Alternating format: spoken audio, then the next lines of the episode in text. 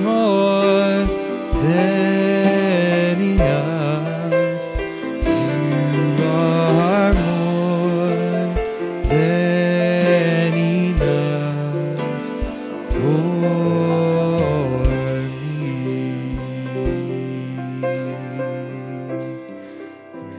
Let's keep it in the same key. Uh, let's sing that song in moments like these. We just want to welcome you to the service uh, this evening. Just want to create an atmosphere uh, this evening that would uh, make the Holy Spirit welcome and make it easy for the minister to come and give what's on his heart. So let's just take a moment, just sing this song here before we change the order of the service. So, in moments like these, I sing out a song. I sing out a love song to Jesus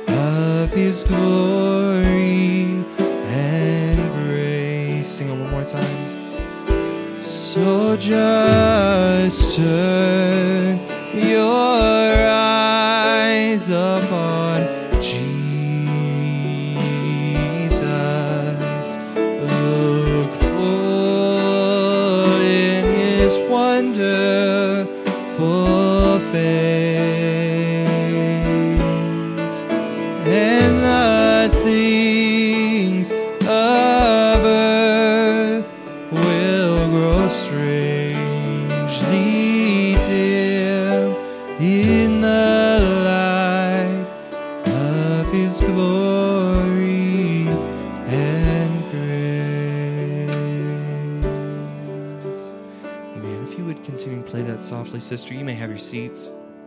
We're going to go ahead and change the order of the service here. Um, read off a few prayer requests.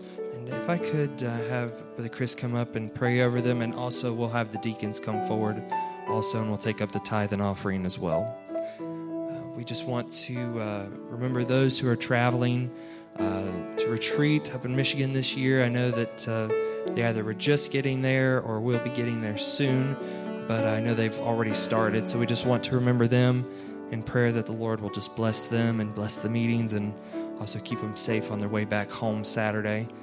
Um, also, we just want to remember uh, Henry Coffey. Uh, he's not here this evening. He has his uh, surgery tomorrow. And is it is it a tonsillectomy? Yeah.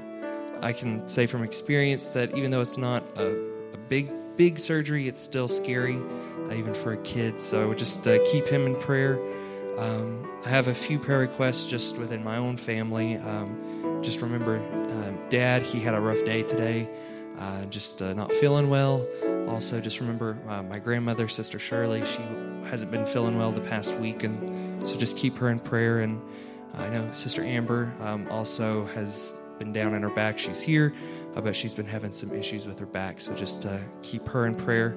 And also, just a couple unspoken prayer requests for myself and uh, Sister Connie. I,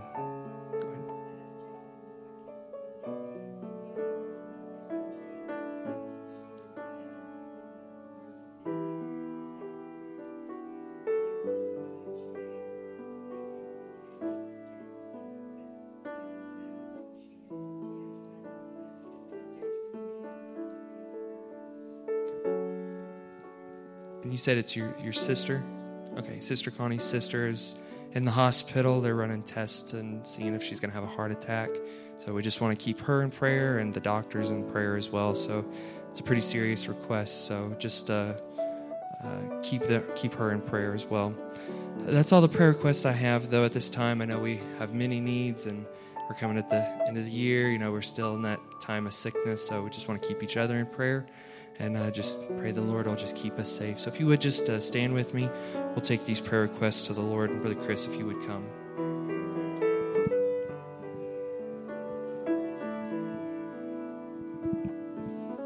Let's pray.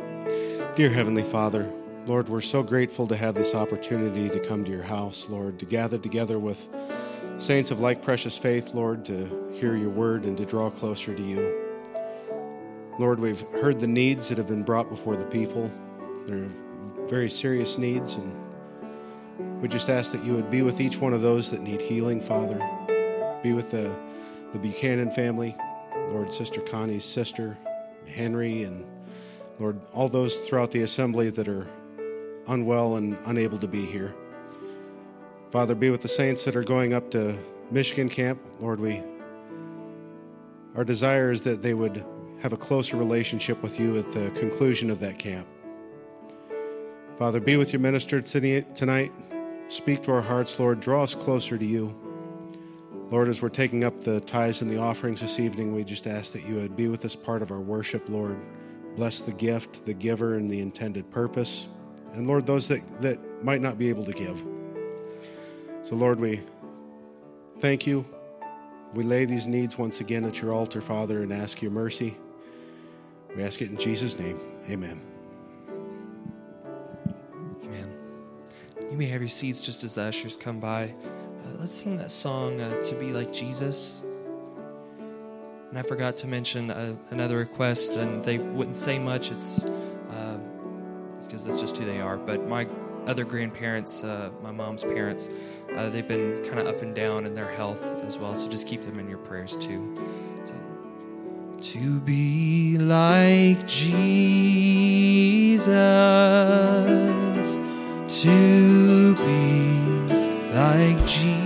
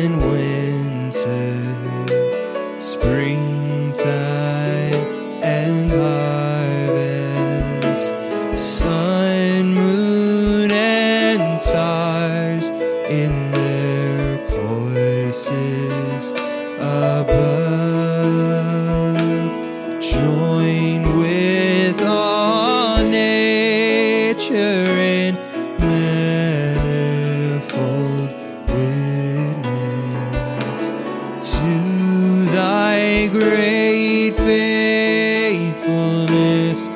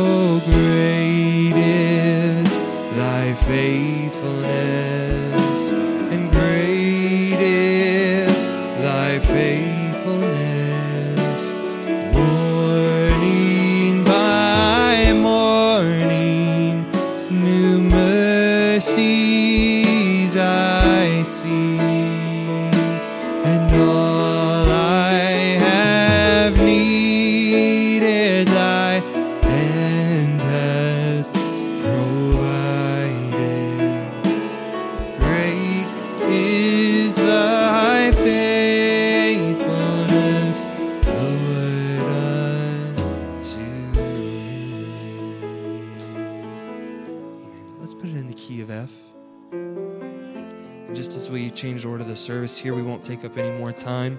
We'll just go ahead and invite uh, Brother Dennis to come at this time this evening. Let's sing that song, Pass Me Not, as we uh, invite him to come. So pass me not, O gentle Savior.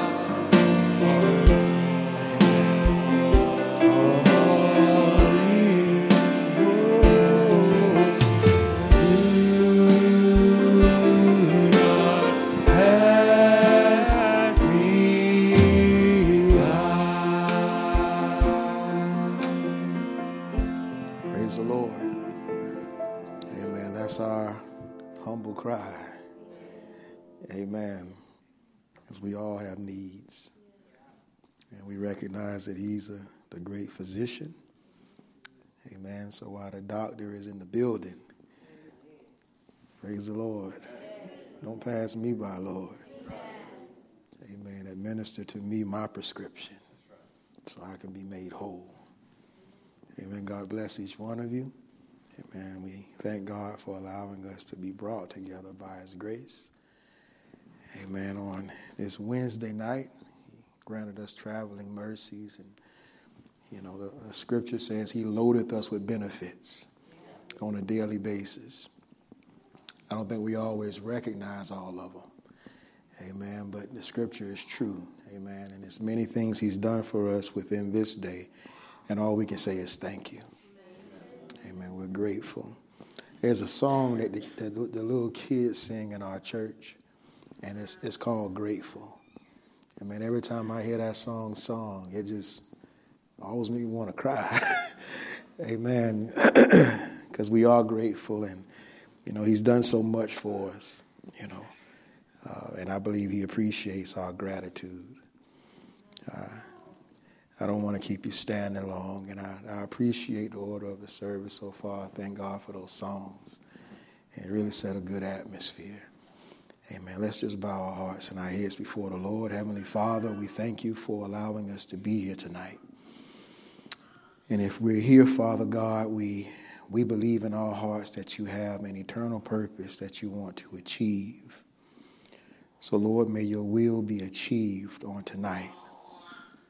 Father, I only come for that purpose, Lord. I don't come to be seen or heard of myself. Neither did the people come just to hear Brother McBride, but they came to hear from you. And because of the program that you have set, Father, you said you gave gifts unto men. So, Father, it's your gift that you operate to your pleasure. So we just pray that you would have your way tonight. Forgive us of our sins and our iniquities, Lord. Forgive us of our trespasses and our transgressions, Father. You know our hearts. Lord, we desire to be in your will. We desire to give you your desire. So, Lord, help us to be strengthened tonight, Lord. Help us to overcome. Give us the victories that we stand in need of. And you're here to do it. You're here right now in our midst, Father God. So we pray that you would just help all of us, Lord, just to be settled in our spirits, Father as you minister to our hearts, Lord, and may you speak your own word as you see fit. The saints that are traveling, Lord, the services that are, Lord, taking place up north, we pray that you would bless those services, bless Brother Barry, his family, Father. And not only that, Lord, but just wherever your bride is gathered all over the world. Lord, may you bless us all, Lord, and you are, and we appreciate it, God. We love you. Help us to love you more. In the mighty name of our Lord and Savior, Jesus Christ, we ask all these things and we pray. Let the church say amen. amen. Let's give the Lord a hand clap of praise.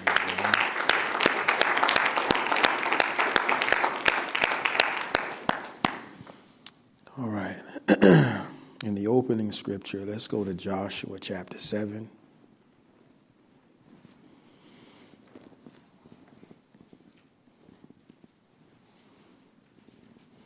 as we move into the service, um, you know, my tone, my tone, it'll go to different ranges. so if I get a little loud or whatever, forgive me. Um, you know, sometimes it's just out of my control. Uh, so I, I just sometimes I, I find myself just almost like, I'm like, oh Lord, forgive me. I don't mean to sound that loud. Um, but it's just out of inspiration sometimes strikes you. You know, and it's out of your control when you're really in that place of surrenderance. Um, so, Joshua 7, starting at verse 1. It says, But the children of Israel, it says, committed a trespass in the accursed thing. Notice how it worded that. It said, the children of Israel. So it was being accounted to the whole group.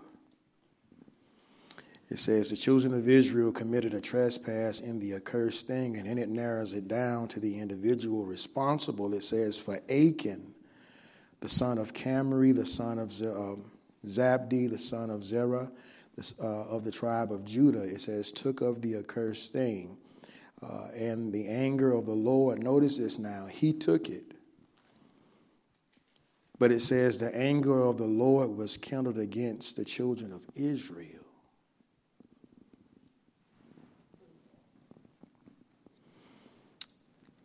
Now let's go to Exodus chapter 20, and we're going to come back to Joshua 7, but I just kind of want to set the tone with these few scriptures so that hopefully it'll help you to follow us a little better.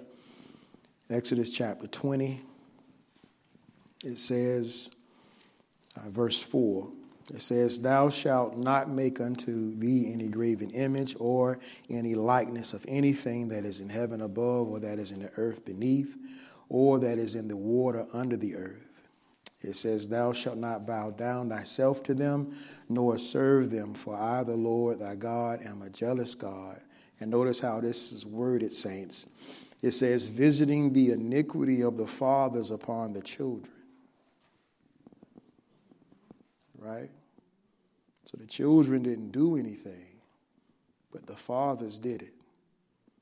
But the children are having to face repercussions for what was done by the fathers or the parents.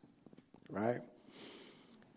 And it goes down and says, uh, visiting the, the iniquity of the fathers upon the children unto the third and fourth generation of them, he says that hate me, meaning go contrary to his word, right? Because if we love the word and we keep the word, right? He said, if you love me, keep my commandments. But then there's another promise that's connected to that, right? He says, in showing mercy unto thousands of them that love me and keep my commandments. So you see where on one side of it, if you hate me, then I'll visit the iniquity of the fathers upon the children, but also I'll visit the following generations with mercy and goodness. Right? But it's all initiated by, at a certain point, the parents set the tone for what's actually received by the children for many years to come in these few verses that we just read. May the Lord bless the reading of his word, saying she may be seated.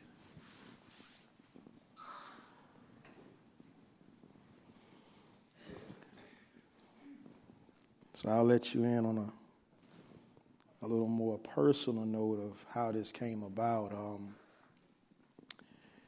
this particular topic has been on my mind for years and I was never able to minister on it because the thought crossed my mind and it just caught my attention. For those that are becoming more familiar with me, a lot of times my subjects, my titles are like one word. That's just how over the years God has dealt with me. a word will capture my attention. I'll hear somebody say something, it's a word to stand out. And I just go off daydreaming about that word, like, man, that's something. And I'll get to looking it up and digging into it. And if it's of the Lord, it'll begin to expand. Right? And he'll begin to bring things together with it because there's something that he want to show me first of all. And then it's something that he might want me to communicate to wherever it is he might send me. So this subject, I, I, it's been of an interest to me, but at the same time, it's, it strikes very deeply. It, it strikes very deeply. So, as a topic, I want to deal with connected. Connected. And as a subtopic, I want to deal with coordination. Coordination. As we see in our opening scripture of Joshua 7, you have one individual who it was very clearly spoken to because he was amongst the rest of the group in which God told them specifically what to do and what not to do in respect to the Babylonians' belongings. Right? Um, and as always is the case, as it was even in the Garden of Eden, uh, once Satan was able to hear God's command go forth, then he gets busy in trying to cause those that the command was given to to try to, trans, to, to, to cause them to transgress that command, right? To transgress the word of God. So once he knows what God's word has set forth, then he goes to work to try to see how he can get somebody to fall in respect to that word. How can I get them to go against this word?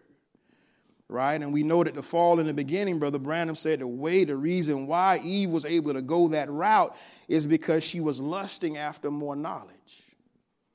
So it was due to a personal lust that enabled her to be able to open up her mind. Brother Branham called it the womb of her mind and actually receive the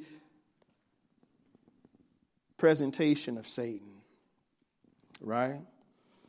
Um, in one place there, Brother Branham, he says that Eve's thinking changed.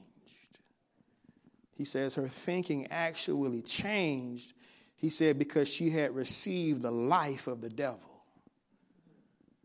And now he was actually controlling her mind and dictating her views. You understand what I'm saying? And anybody that receives an evil spirit, that's exactly what happens. It actually takes control of their minds. And when they're unfamiliar with spiritual things, they don't even realize what's taking place. They think it's just them, but it's not them, it's the spirit. You understand what I'm saying? And we now understand this because God, by His grace, has come and illuminated the Word and helped us to understand so that we can understand these very vital distinctions. I think some time ago here, I may have ministered on a, on a, certain, a, a certain topic of voice recognition. And that was the pretty, that, that was the core of it right there. For us to be able to, to identify by the grace of God, we can't do it on our own. But God has to help us to recognize what's communicating with us. So in this case, Achan didn't realize, obviously, that there was something, an evil spirit that began to communicate with his mind. It began to communicate with Achan's spirit, pitting or rather planting that seed of a thought to go and try to obtain the very things that God said don't do it. And this is the point I want to get to because I don't want to be long tonight, but Achan thought he was just satisfying his own lusts and he was just kind of affecting him own, his own self right? He saw the Babylonian garment, he saw the silver, he saw the gold, and nobody else was around, or maybe it was a lot of commotion going on, and he was just able to kind of slip in and just kind of take a hold of it and somehow tuck it away secretly. He thought he was getting over. He know that silver and gold has a value to it. And when he saw that worldly garment, it had, a, it had, it had an appeal to it, obviously. You know, it's so much so he wanted to get that garment and take it to himself, and he went and hid it in his tent. Isn't that right? So it had an appeal to it, plus the, the, the, gold and the silver had a value to it, but he thought he was just acting all alone in the secretness of his own life.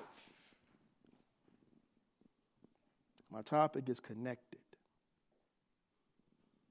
He didn't realize that his life was connected to all of Israel.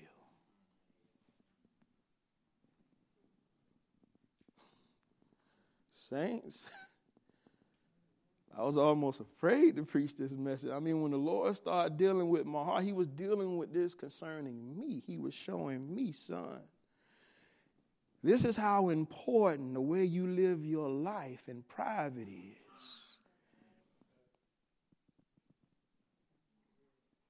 You affect more than yourself. But that's not how the devil wants us to see it.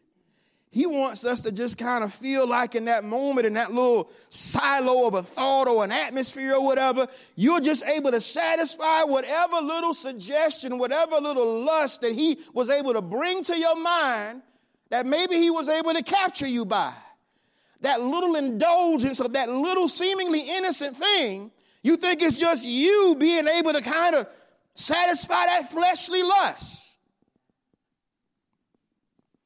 And many times, even Brother Branham says, you know, there are times where we actually willfully sin. No different than Achan. right? You know that certain things, and forgive me, I, I, I'm not saying it like uh, I ain't putting nothing on nobody in here. I'm just speaking from my heart. Right? Because we're all still a work in progress. And because we all are children of God, I know God deals with our hearts. We hear his voice. We feel the sweeping of his spirit coming by our way, encouraging us to go and pray, read the Bible, listen to the message, maybe communicate with a certain brother or sister because there is a fellowship that he wants to take place in between us. You've been in those places. There's been some fellowships that take place, and you know that it's of the Lord. You understand what I'm saying? But but in, in, in those secret areas, like David, David said, Lord, cleanse me from secret faults. Right now is not a time to, to, to put on a show. you understand what I'm saying? There's no time for that because, I mean, our relationship with God, it is true, it's on an individual basis. But because we are the body of Christ, we're connected. And how we live our lives can either be a blessing to somebody or a hindrance. But this is the thing, saints. So many people aren't even aware of the responsibility and the obligation that we actually have to one another to live a life that's right before the Lord. There are things that some people have been wrestling with for years. They find themselves hitting a snag and falling into a cycle. And they keep asking for forgiveness for the same thing over and over. But what begins to happen over time is it seems like it's a dimming down or a watering down or a lessening of the fight. You understand what I'm saying? And people too easily begin to yield or to give over to what Paul called besetting sins. Paul knew that the bride, Paul was talking to the bride.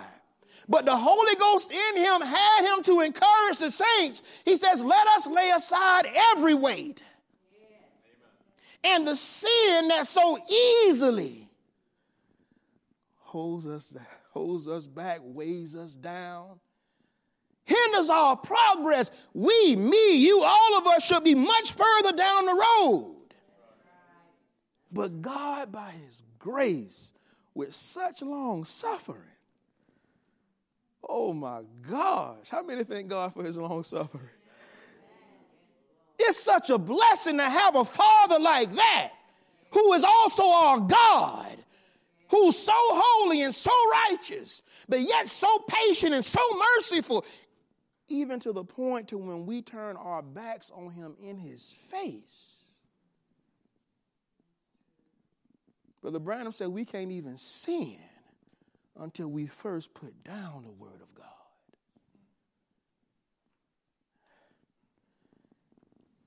But then if we take those things too lightly, Oh, it's just, oh, it's just a little.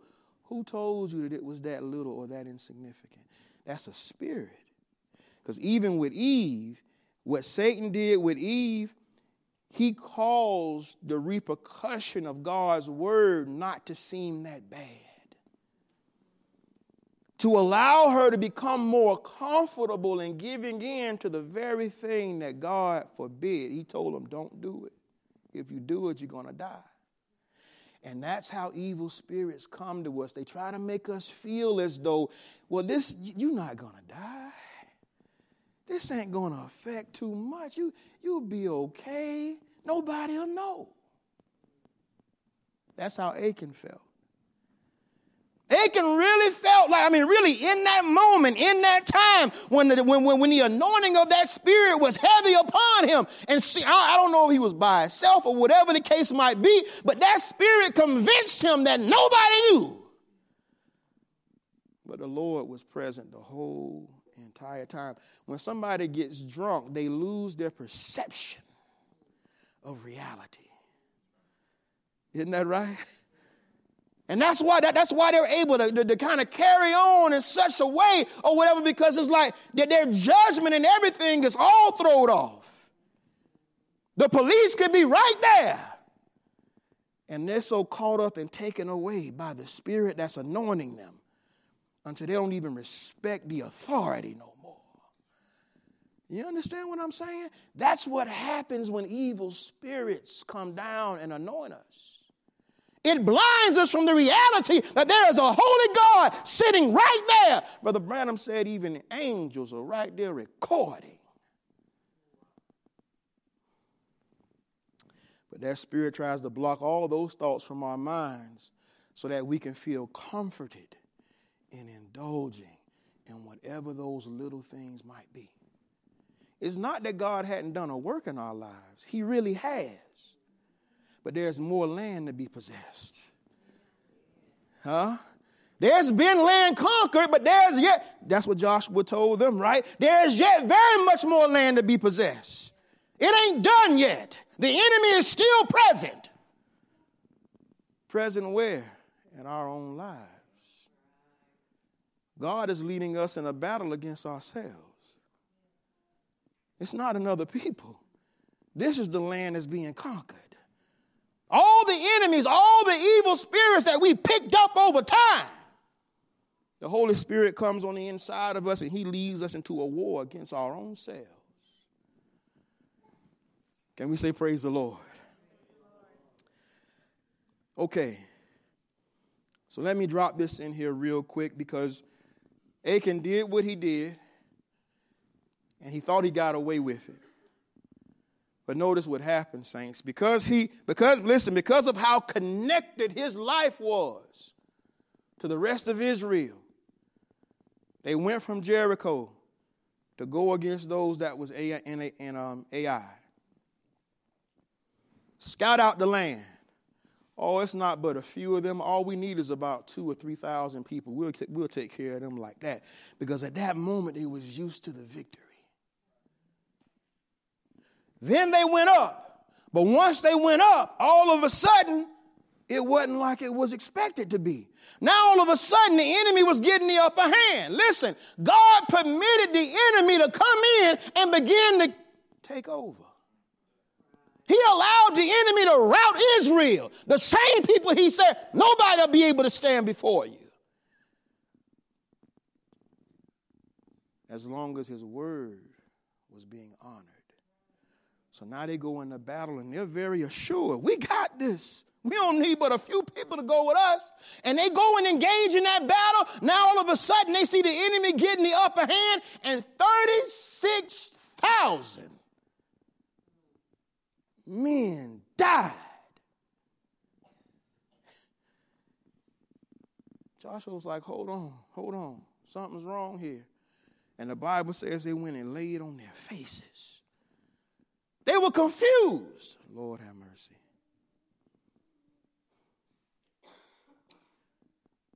How we live our lives can so affect other people. Listen.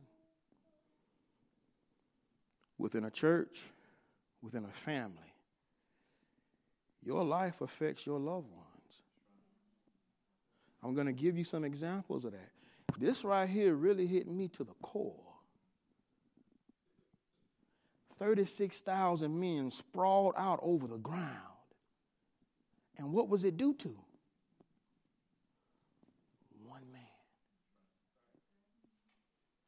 They lost their lives. Brother, that's the Old Testament, though, brother. But notice, Achan still at that time, he wasn't forthcoming with what he did that was wrong.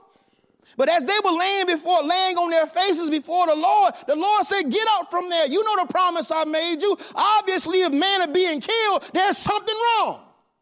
And you know what God did, saints? God accounted it to, the, to all of Israel. Those 36,000 men wasn't even in, in Achan's family. You understand what I mean? His life affected that wide range of people. So now it's time for God say, I'm not, God said, you're not to win not one more battle until you find out where that accursed thing is and get it out from among you. He said it's hidden in the tents.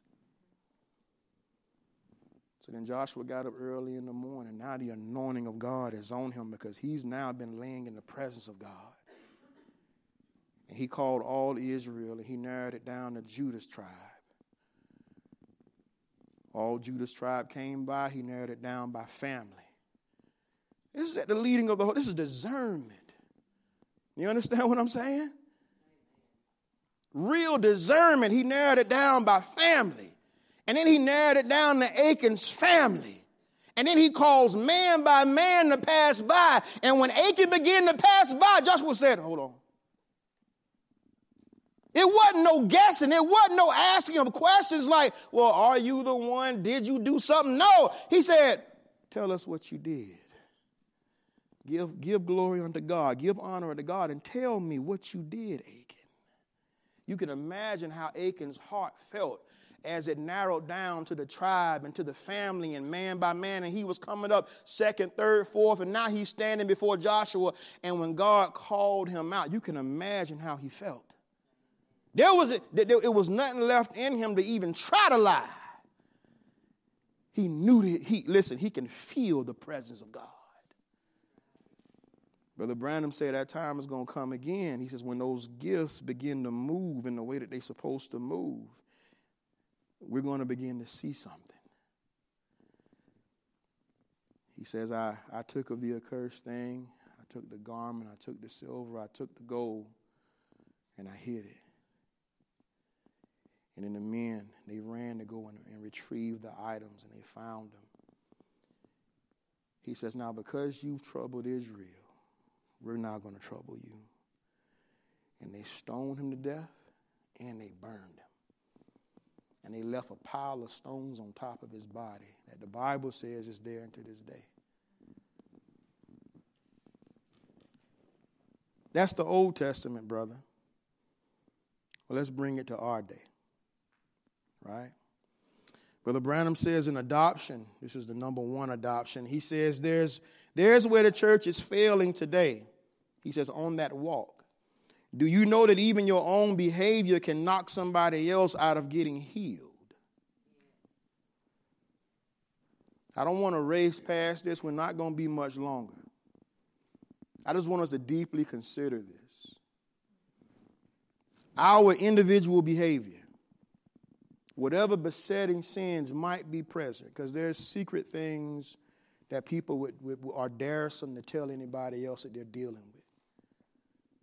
But again, that spirit wants us to feel comfortable enough to allow it to continue to invade our lives with a thought that, you know, God will take care of this in time. He'll come and he'll help me to be delivered. But you're actually giving room. You're giving, you're giving place. You don't have to. It's a decision that's being made. Right? But because we don't know, like you're not just affecting yourself, you could be affecting somebody else that's in the church. And you can hear prayer requests. You can hear prayer requests be made for individuals and not even realize that individual's prayer request is connected to your life. Forgive me for yelling. But boy, you understand what I'm saying, saints? We are that connected. Watch. He says, There's where the church is failing today on that walk. Do you know that even your own behavior can knock somebody else out of getting healed? Your misbehavior of unconfessed sins of you believers, he says, can cause this church to bitterly fail. So, by unconfessed sin, things that we're permitting, allowing, we can actually cause the whole church to not be able to move forward. One individual, one secret sin.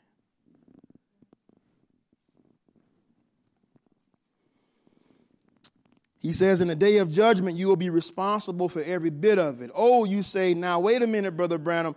Well, that's the truth. He says, Think of it. And they slayed the Amorites and the Hittites, but there wasn't one hurt among any of them until sin came into camp. And when Achan took that Babylonian garment and that gold wedge and hid it under his camp, then the next day they lost 16, he says 16 men, but we read it was 36,000. He says, Joshua says, stop, stop, wait a minute. There's something wrong. Something's wrong here. We're going to call seven days of fast. God made us a promise. There will be nothing hurt us. Our enemies will fall at our feet. And there's nothing wrong here. Something's went wrong somewhere because we got 16 dead men laying here. They're Israelite brothers and they're dead. Why did, why did they die? Innocent man because of one man stepping out of line. You see reason this needs to be taught? The time that we're in right now, we're going, we're ready to go in a rapture, right? This is all a part of the preparation for that. That our care for one another and our love for one another that increases to such a place until we until we we resist the devil more than what we ever have in our entire lives realizing that I'm affecting more than just myself. I can't go forward that, with that mentality. He says, You see the reason this needs to be taught. The church lining up, lining up with the Word of God. Listen, lining up with God and lining up with each other walking perfectly upright, soberly before all men, fearing God, because one man stole a garment and done something that he should not done. It says took the life of 16 men, and I think it was 16, maybe more. He says, I believe it was 16 men that was dead. Joshua called and said, There's something wrong. God made the promise and something is wrong. When we bring, listen to how he says this. When we bring the sick up before us and they fail to be healed, we need to call a solemn fast, call an assembly. Something's wrong somewhere. God made the promise. God's got to stick to that promise. He says, and he will do it.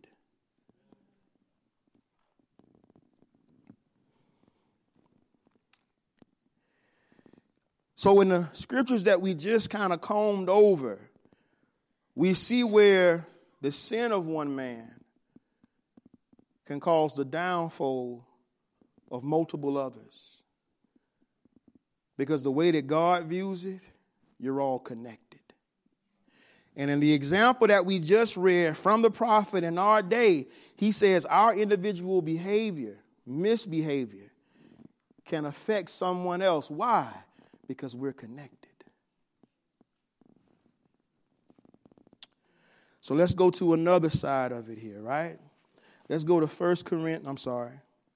Yeah, let's go to First Corinthians chapter 4 and verse 9.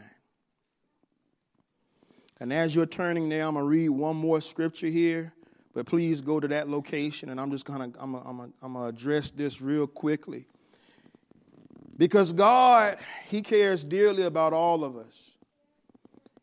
And just like a parent in a household, if one brother or one sibling causes another sibling to do something that's wrong, how would you think toward that and how would you address that? Once you find out that this one is responsible for what this one did, right? You will have to deal with the one that actually caused the the other one to trespass. They wouldn't have done it if you wouldn't have influenced them in the way that you did. Isn't that right? But watch this scripture here. I mean, God deals with this in a very severe way. He says, But whosoever shall offend one of these little ones which believe in me, it were better for him that a millstone were hang about his neck and that he were drown in the depths of the sea. Woe unto the world. Watch how he says this. Woe unto the world because of offenses.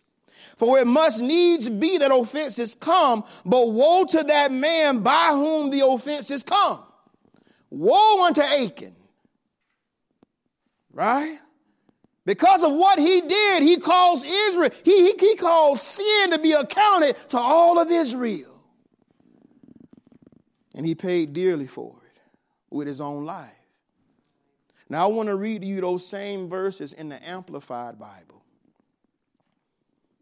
It says, But whoever causes one of these little ones who believe in me to stumble in sin by leading him away from my teaching,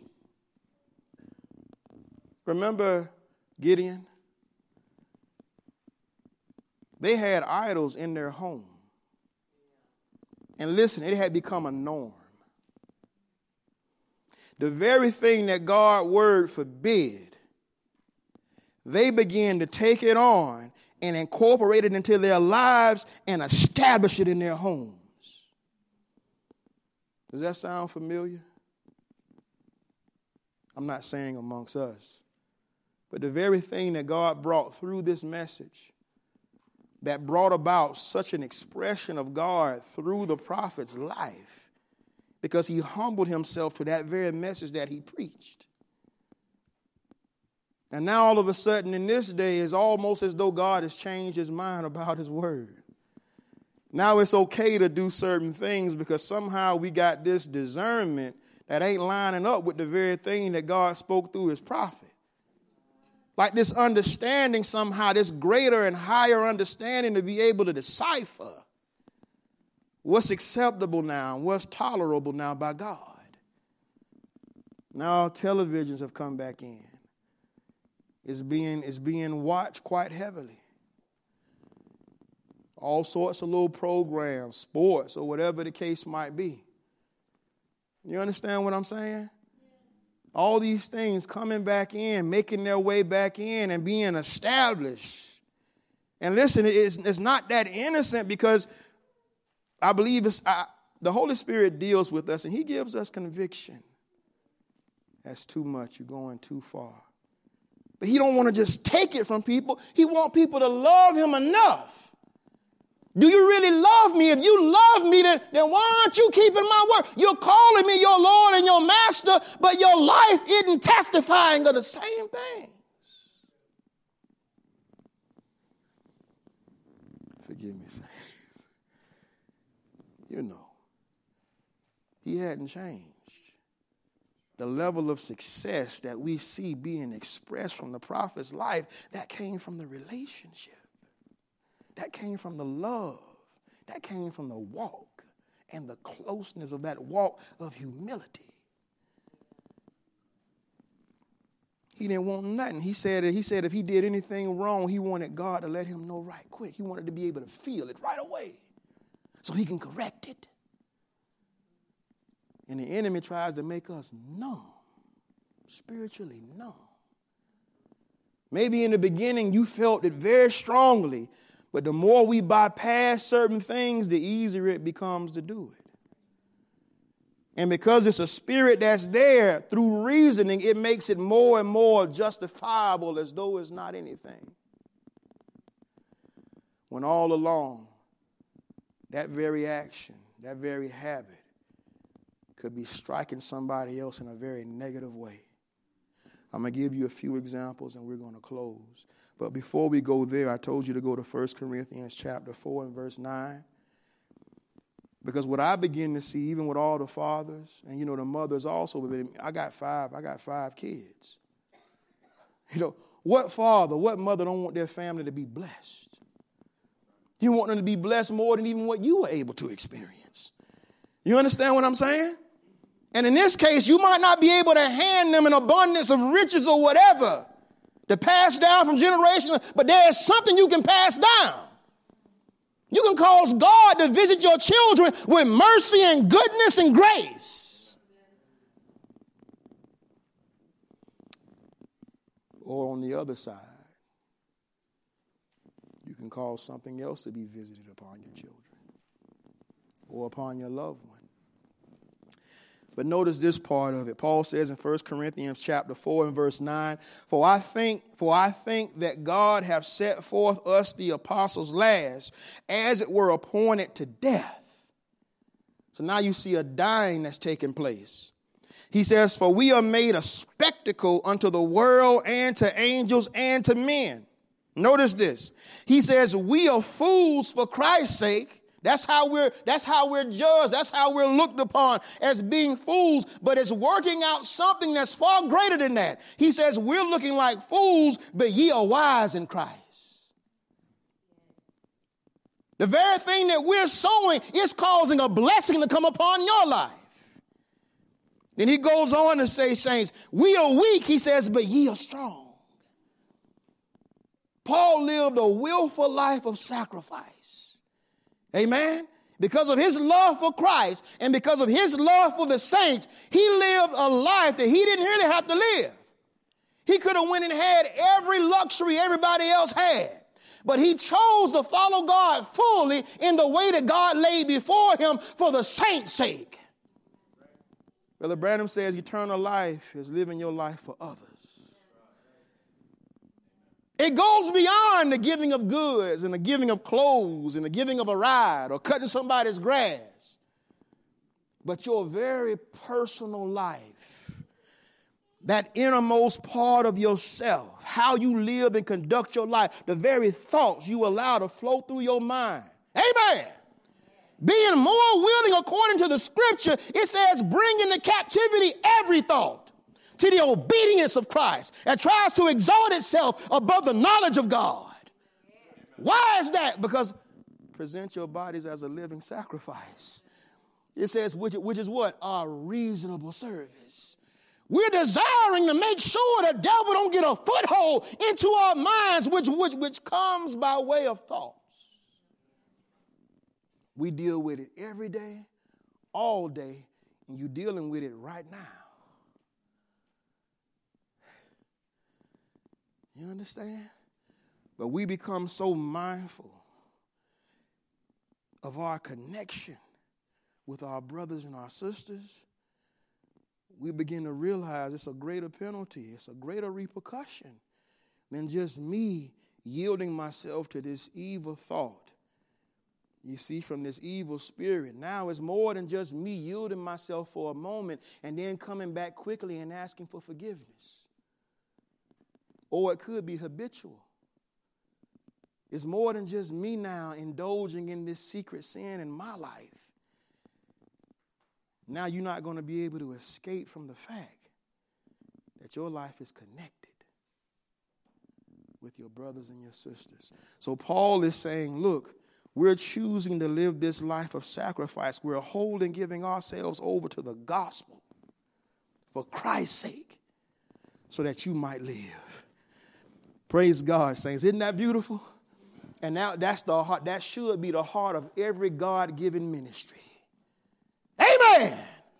To give themselves wholly over unto God so that the blessings and the benefits of God can flow into His church, flow through every family, the same mind for every father and every mother.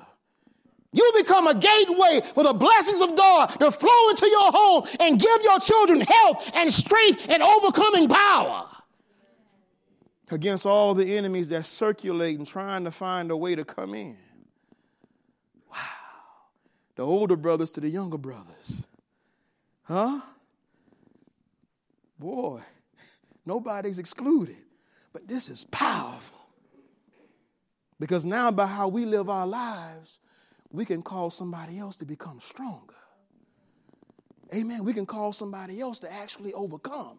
We can call somebody else to actually be healed. Can we say, Praise the Lord, saints? Oh, my. Eternal life is living your life for others. He said Christ never lived his life for himself. The Bible says he saved others and himself he can't save because he was doing it for us. He was dying that we might live. Wow. Paul said the apostles was called into a life of death. Why? So that life can come into the saints. He goes on to say, uh, he says, We are weak, but ye are strong. Ye are honorable. He says, But we are despised. We're bearing this gladly, though, because of the benefits that we see that you're gaining from it. Amen? He says, even unto this present hour, we both hunger and thirst and are naked and are buffeted and, and, and have no certain dwelling place and labor working with our own hands, being reviled, we bless. He says, being persecuted, we suffer it. Being defamed, we entreat. We are made as the filth of the world and are, and are the offscouring, the offscouring of all things unto this day. Such a life of hardships but Christ told him what great things he must suffer for my name's sake. But as a result of Paul living the way that he lived, look how many saints were made to come to life. Amen. The, the very presence of God able to, amen, amen, is come and saturate their hearts and their souls to bring the life, that seed, to send them on their way as true sons and daughters of God manifested. But he had to have that, that type of a heart, see. See, God molded him into that place. Wow. I need to close. I'm mindful of the time right now. But I want to leave you with the. I got so much. It's so much more here, saints. But I won't even try to cover it all. But I have to share with you these few things. Because I told you my subject was coordination. But brother, how does that go together? Connected and coordination. Coordination means the process of organizing people or groups so that they work together properly and well. Isn't that what the Holy Ghost is doing? He brings people from different walks of life, different regions of the world. Amen. And he brings them together and he begins to deal with everybody's hearts. Even here in this church, there's many backgrounds, many families, many different histories that you come from, but God brought you all together and he began to mold you and he began to still instill this in you that you might be able to work together well. And this is a part of it. Lord have mercy. It says the harmonious functioning of parts for effective results. Each one of us have a part in the body of Christ. Amen. And many of us right now, probably you probably don't even realize what you are. Well, who am I? What's my purpose? The more you humble yourself to God, God will allow you to tap into that stream. Amen. And it'll become evident what your role is because He'll simply begin to manifest it the more we die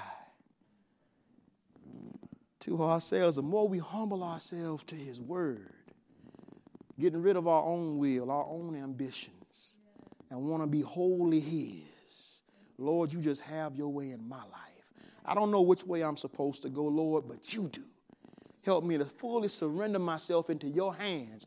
Everything that I am, my whole life, saints, that's been my prayer now.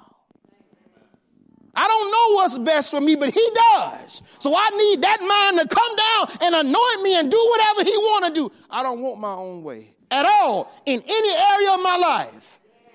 I just want his will. That's the only thing that's important. All right, let me get into this so I can let you go. I appreciate your patience. This is this is heavy saints, right? He says, My finger could never take the place of my ear. No matter how much it tried, neither could my mouth take the place of my eye. But each member knows what it can do, and all of them coordinating together makes the body move.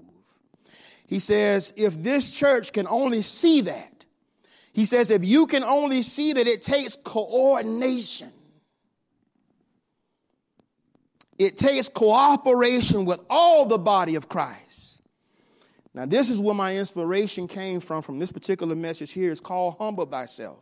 He says, I was thinking here of one little illustration to back up what he said now. We look at this watch to find out what time it is, unless that every instrument in that watch is coordinating. He says, one with the other, we'll never know the correct time. Is that right? And that takes all of us, everybody included he said that takes all of us all together. Watch this, saints. If we want to see the third pull, really do something for God, he says it's coordination. With every one of us together to humble ourselves before God and confess our wrong and pray and believe God for these things. Amen. What's going to bring the third pull about? Coordination, the body caring really and truly from their hearts for one another, living a life above sin to honor God, knowing that it affects your brother and sister. But when everybody is in sync, he says that's going to bring the third pull down. Not so much so down is already in us, but it's going to come, it's going to bring it into an expression. He said it's coordination confessing our wrongs, living for one another. That's eternal life. Wow. That's powerful.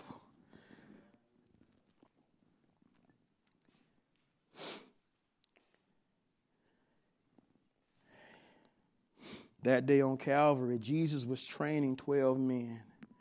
That through those 12 men was to take the gospel to the world. He says, and he said, For their sake I sanctify myself. Make yourself for your neighbor's sake. He says, For somebody else's sake, don't use your liberty for a cloak, said Paul, but sanctify yourself. Behave yourself in the neighborhood like a real Christian ought to. Let your communications be. If you meet your enemy, sanctify yourself for his sakes, not knowing what you might do. Praise the Lord. John 15, 12 says, This is my commandment that ye love one another. It says, As I have loved you.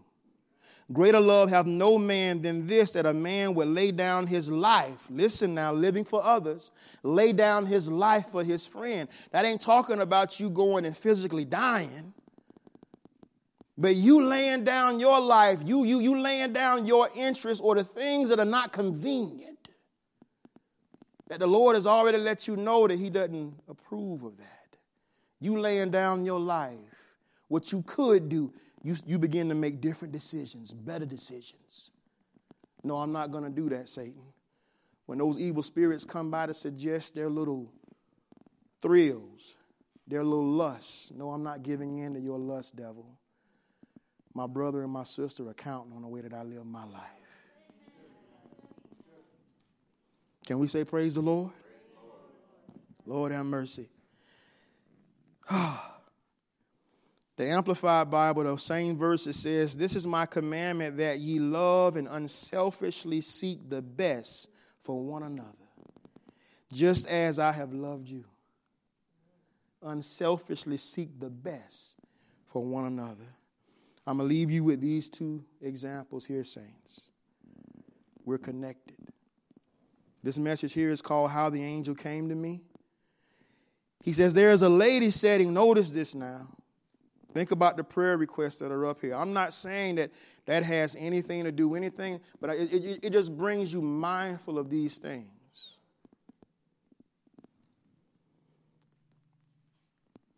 It might not be a medicine that they need, it might be waiting on you.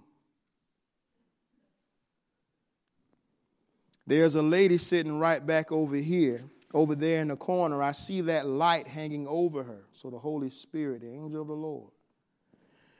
He says, That's the only way I can tell what about it. He says, That light's hanging. This light right here is a hanging over the lady. He says, Maybe just in a minute, minute if I can see what it is, I'll, it'll, it'll break. The lady is suffering. Notice this, saints. The lady is suffering with a heart trouble. She's looking right to me and her husband is sitting next to her, and her husband has got some sickness. He says he's just been sick, upset sick. Isn't that right, sir? Raise your hands up if that's true. That's right. He says it's you, lady with the little scarf there. The, the mister, isn't that right? Haven't you been just kind of upset today? He says you have upset, uh, upset in your stomach. The man, that's right. He says you all believe with all of your heart, both of you you accept it, sir. I tell you, he says, you too. I see you with your hand up. Listen, the habit of smoking. He says, quit doing that. You smoke cigars. You shouldn't do that. Makes you sick. Isn't that right? He says, if it is, wave your hand like this. That's what's upsetting you. It's bad. Listen, it's bad on your nerves. I thought smoking's supposed to calm your nerves. You see the lie that the devil sells to the people? Oh, I'm, I'm a little upset. I'm nervous. Go out and smoke me. Calm my nerves. He said, You're actually making yourself sick. Oh, my. He says that's what's upsetting you is he says it's bad on your nerves. Throw nasty thing away and don't do it no more and you will get over that and be all and be all right. Listen. And your wife's heart trouble will leave her.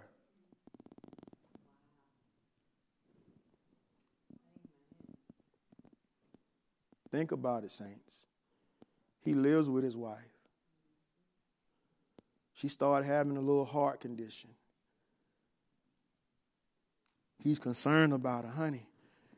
You're not feeling well. Yes, it's, I don't understand. My heart is beating abnormally. I, I, don't, I, don't, I don't know what's going on. I never felt like this before. Well, honey, come on. Let me take you to the doctor. Let me take you to the doctor. Come on, come on. Be careful now.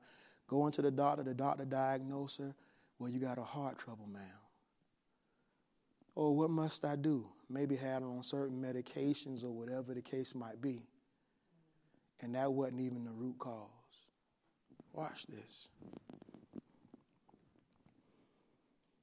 He says, You believe that. Isn't that right? I can't see you from here, and you know that. But you're carrying the cigars in your right in, in your front pocket. He says, That's right. Lay the things out. Listen, lay the things out, the cigars out. And put your hand over on your wife Tell God that you tell God that you are through with that kind of stuff. You'll go home well and you and your wife will get well.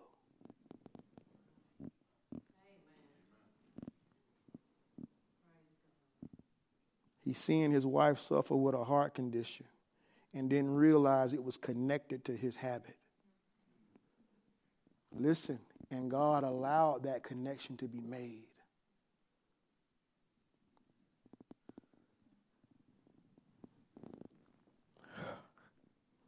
Last one, saints. Thank you for your patience. He says, A little girl come, come here not long ago from the high school. Her mother called me up, said, Brother Branham, my girl has got hot, Hodgkin's disease. That's cancer, forms in lumps. Talking about cancer now.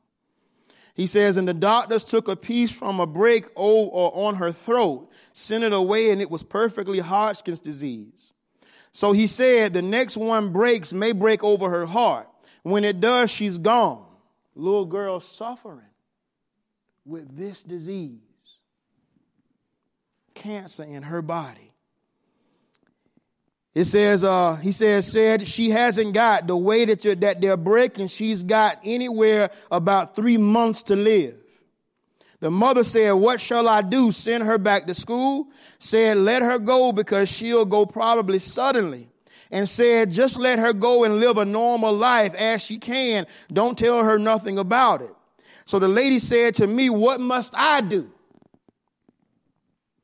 I said, bring her, bring her up. Now, now, now, now, now you think you kind of put, put the scene of Achan back into view. That discernment that began to settle right down. Brother Branham said, I said, bring her up and put her in the prayer line. He says, and I said, you come with her. He said, I felt a little funny feeling. And when the little girl came by that morning with blue looking lips from makeup, and as the school has them, and the little thing come by, I didn't know who she'd be he says, was going to call me on the phone. I took, I took a hold of her hand. I said, good morning, sister. There she was. That was her. He says, just in a few moments, looked down to her mother and seen both of them without God, without Christ. I said, how can God, how can you expect healing on these grounds? Will you accept Jesus Christ as your personal Savior?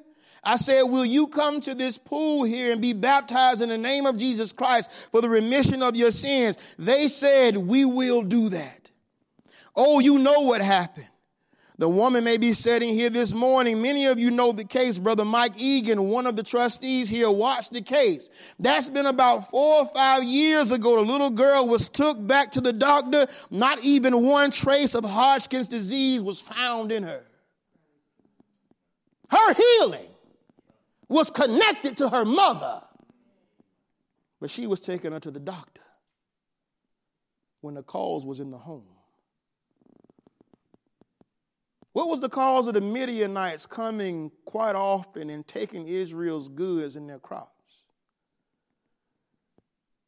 Gideon was confused. He being greeted, mighty man of valor. The Lord is with you. He said, If God be with us, and why all these things happening to us? Because by that time, the, the, the, cycle of sin had become established and had become a norm, and he didn't know that those things wasn't supposed to be there. And then the Lord revealed, he exposed the enemy. He says, Now I want you to go and I want you to destroy these idols. And when he did, the people that knew what the word said, they got an attitude with Gideon and wanted to kill Gideon. Bring him out here so that we can kill him because he destroyed our idols.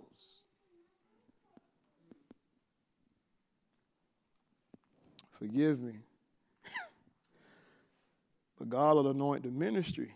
Not even the ministry, God might anoint somebody to come by somebody's way to, by His grace, bring a certain thing to their attention so that they might humble themselves to the Word. And the first thing that evil spirit that's causing them to have that frame of mind will do, it'll cause them to get irritated, frustrated, and a little upset with the messenger. Instead of just taking you know, the responsibility, you know what? You're absolutely right. This is contrary to God's word, and I knew that. And beginning to give God glory for his grace to come by their way one more time to help them to be free from that particular bondage. They wanted to kill Gideon. And Gideon's dad had to step forth and say, Are you going to plead for Baal? If he's a God, let him plead for himself. You going to plead for the television? You gonna plead for the movie theater? Whatever's going on, I ain't talking about here, but you just, you know, it's things that, that go on. You're going, what, what, are you arguing about now? What's the problem? You do believe the message, don't you? I mean, has something changed? Well, you got a different version? What? Maybe you got a, a book that was printed someplace else. And somehow the wording didn't change. Praise God, saints. Thank you for your patience. Uh, Pray for me.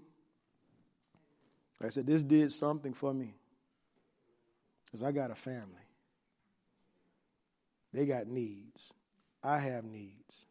I don't need any hindrances. And I believe the Lord, the Holy Spirit, is pulling all of our hearts to this same place to die more to ourselves, to give ourselves to Him in the way that He's calling for. I want to leave that just like that because we might have limitations of things that we might think is enough, but is it what God is calling for? He wants more. Love you. I love all of God's people. Like I really have an appreciation for the saints. You know how precious it is to actually have saints of like precious faith that you can have real fellowship with that there is a genuine love amongst us and a real care amongst us, man, let us all stand together. Thank you again for your patience. Let's pray for one another. Let's bow. Heavenly Father, Lord, we love you. We thank you for your word. God, we didn't mean to hold your people long, Lord, but at the same time, we wanted you to be able to have your way. But I felt led to stop, so I don't feel that you've been rushed, Father. But I pray that you would just take this word, Lord, and further unfold it to our hearts, Lord. Help us, Lord God, to enter into our secret places of prayer and have a real heart to heart talk with you, Lord. Lord, when you showed me how deeply our individual lives can affect one another, it, it Lord, you already know, it did something to me. And I don't say that as a show before your people, Lord. You know my heart. It did something to me, Lord. And I'm sorry for the many times, Lord God, I may have allowed my life to negatively affect someone else. Lord, help me to wholly give myself to you in the way that you desire. You deserve it, Lord. You're preparing us to leave this place. This is not our home. And we're being reminded of that on a daily basis. We are not comfortable here. But being in your presence, Lord, actually walking in your will, humbling ourselves to you, that feels right at home for me, Lord. It's where I belong, it's where we belong. In your presence, Heavenly Father.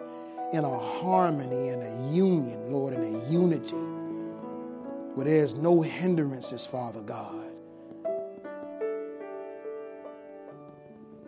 We thank you, Lord Jesus, for all that you've done for us. And may we take it to heart, Lord, that you told us in your word to love one another as we have loved you unselfishly, looking to the interests of another. And we see now it ties back to just our day to day decisions for our own lives. I believe it's going to bring about a shift and a change, Lord, by your grace. May you be able to freely move in the hearts of all that are here. Lord, we need you and we gladly lay down our lives. Please come and do with us as you will. You are the potter, we are the clay. Mold and shape us in whatever way you see fit. In the mighty name of our Lord and Savior, Jesus Christ, we ask all of these things, Lord, and we pray. Amen. God bless you, saints. Pray for me. So open our eyes,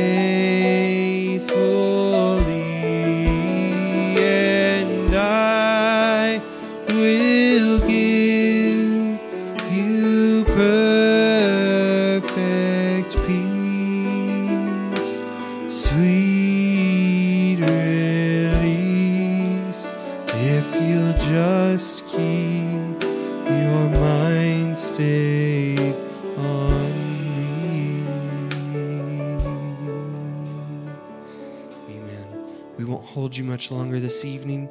Uh, let's switch it to G. Let's sing uh, that song, Created Me a Clean Heart. Just sing this as you go. You're dismissed. Uh, just again, remember to pray for one another. Pray for those who are sick and uh, who are traveling, that uh, they can just have safe travels. And uh, just come back at the appointed time this Sunday. And we look forward to seeing you all then. Create in me a clean heart,